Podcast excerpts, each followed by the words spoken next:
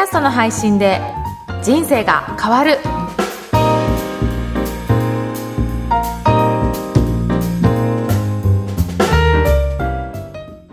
こんにちは、小ラボの岡田です。こんにちは上田です。岡田さん今日もよろしくお願いします。よろしくお願いします。今日のテーマはどんな感じですか？今日はですね、はい。インタビューする時のポイントについてちょっとお話ししようかなと思います。はい、はい。お願いします。私も経営者の志という番組をやっていて、うん今もう140人ぐらいかな、はい、ぐらいインタビューさせていただいて、はい。はい、だいぶ増えてきたなとはい。いう感じですね。で、その時に、その、別の番組の方から、やっぱりインタビューするときってどういうと心を心がけてインタビューされてるでしょうかっていう質問を受けたので、はい。あちょっとこの件について、やっぱりシェアしていきたいなと思ったので、はい。で今日取り上げてみたんですけど、はい。私自身別にプロのアナウンサーとかそういうわけではないので、もう私自分自身でこういう風な感じでいいかなと思って独自にやってるんですけど、うん。やっぱり相手の方にすごく興味を持って聞くことが大切かなと思って、うんうん。その方何やってるんだろうとか、うん。どういうことを思いでやってるんだろうっていうことを、やっぱり興味持って聞くと、いろいろそれすると質問したいことも思い浮かんできて、はい。あ、これ、これどうなんだろうっていうふうに聞いていくと、うん。だんだんだんだんと、あの、いろんなことを聞くことができて、はい。それでいろいろお話も盛り上がっていくなっていうのは感じてるので、うん。まずは、その方のことを興味持って聞くっていうことを心がけていますね。で、基本的に私、スタンスとしては、別に、どういったものがいいとか悪いとか、うん。こういったことを違うんじゃないのとかっていう感じでは思わずにうん、すべ、てなんかあり得るなっていう、うん。そういう肯定的なスタンスで聞いていきたいなっていうのもあるので、はい。その方のやっぱりやってることについてうん、ちょっといろいろ興味を持ちながら聞いてる。はい。そうすることによって、やっぱり相相手の方もうん。いろいろと教えてくれるので、まあ普段話さないようなこともはい。いろいろ話していただけたりとか、はい。そういったお話が聞けるので、うん。まあそういったところはすごくいいなというふうに感じてますね。うんうんうんうんうん。上田さんもね、インタビューされることあると思うんですけど、はい。はいどういったことを気をつけられてます？あ、えっと、私は、えっと、そのインタビュアーの方と私はこう、その方のことを知りたいうん。リスナー代表みたいな感じで、わからい。ない、うん。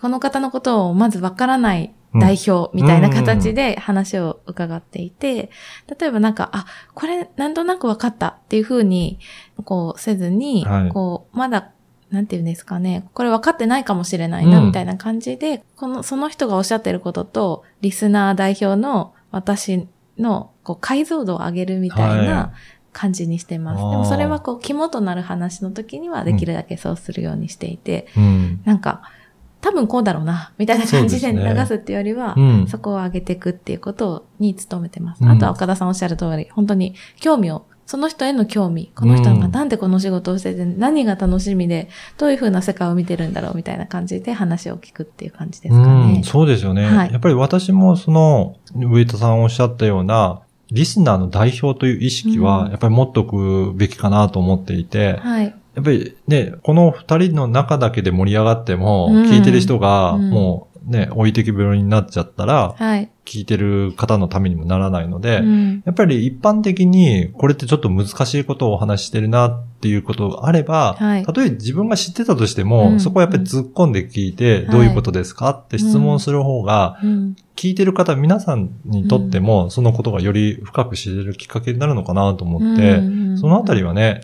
リスナー代表として、はい、はい。あの、いろいろ、あのはい。詳しく聞いていくってことはすごく大切ですよね。うん。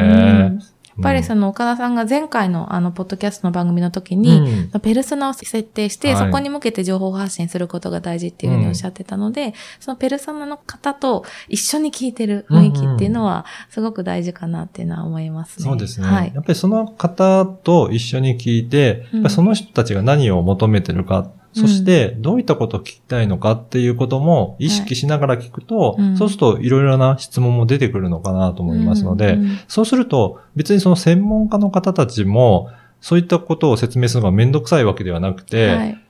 当たり前に扱ってるので、うんもうそれ当たり前のように話してるんですけど、はい。でも、一般の方からすると、それ何ですかっていうと、やっぱりすごく丁寧に、それで分かりやすく説明していただけるので、うんやっぱりそういった感じで、こちらから質問するっていうことはすごく大切ですようね。ん、と思います。あとは、その、インタビューの前にその場をめっちゃ温めるっていうことには、心そうながけてます。んですね。はい。はい。岡田さんはどうですか？私はですね、はいあの、経営者の志の場合は、はい。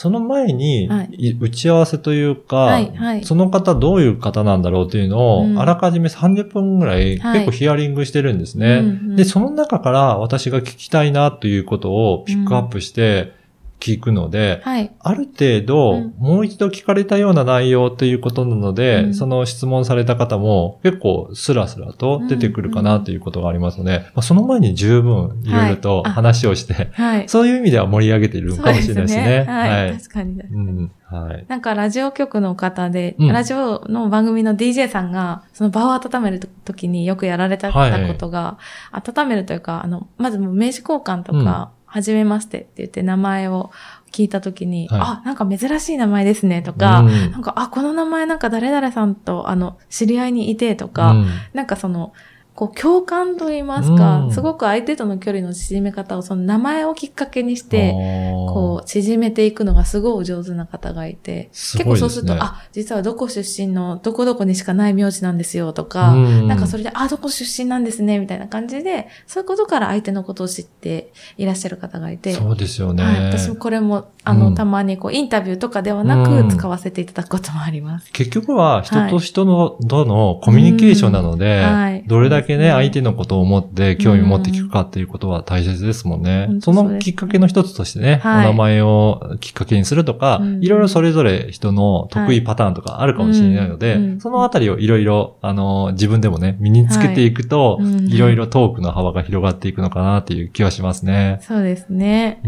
うん。ぜひ皆さんもインタビューされるときに活用してみてください。はい。それでは今日はインタビューのポイントについてお伝えいたしました。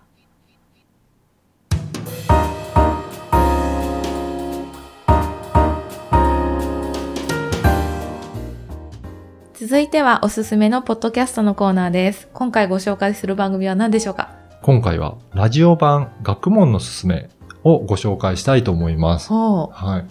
これ実はですね、はいえー今は新しく、えーエピソードとしては更新されてないんですけど、はい。2016年頃までいろいろ新しく更新されてた番組で、はい私その頃すごくこの番組好きで、はいよく聞いてたんで、はいはいぜひ紹介したいなと思って、はいあ取り上げました。はい。で、実際この番組はいろいろな著名な方にもインタビューしてる番組なんですよね。うんで、この前のテーマのところにあったインタビューのポイントとでもお伝えしたので、はいぜひこういったプロの方がインタビューしてる番組を参考にすると、はい。あどういうふうに質問してるんだろうっていうところはすごく参考になるなと思います。うんうんううん。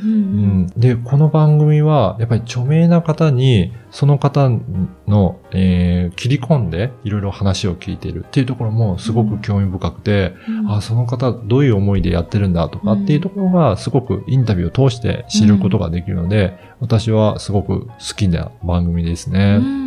うんうんあの、これあれですよね。もともとは JFN という、あの、FM のラジオ局の中で放送されている番組、コーナーを、うんこう、コーナーなのか番組なのかを、えっと、ポッドキャストバージョンとして配信していて、で、ポッドキャストならではのその、放送には載らなかったうんトークとかも聞けるっていうそうみたい。ですね。はい。うんだからスペシャルエディションっていうふうにもついてるんですけど、はい、はい。本当のラジオ番組で放送してない部分も聞けるということで、すごくおお得な番組ですうね。んうん。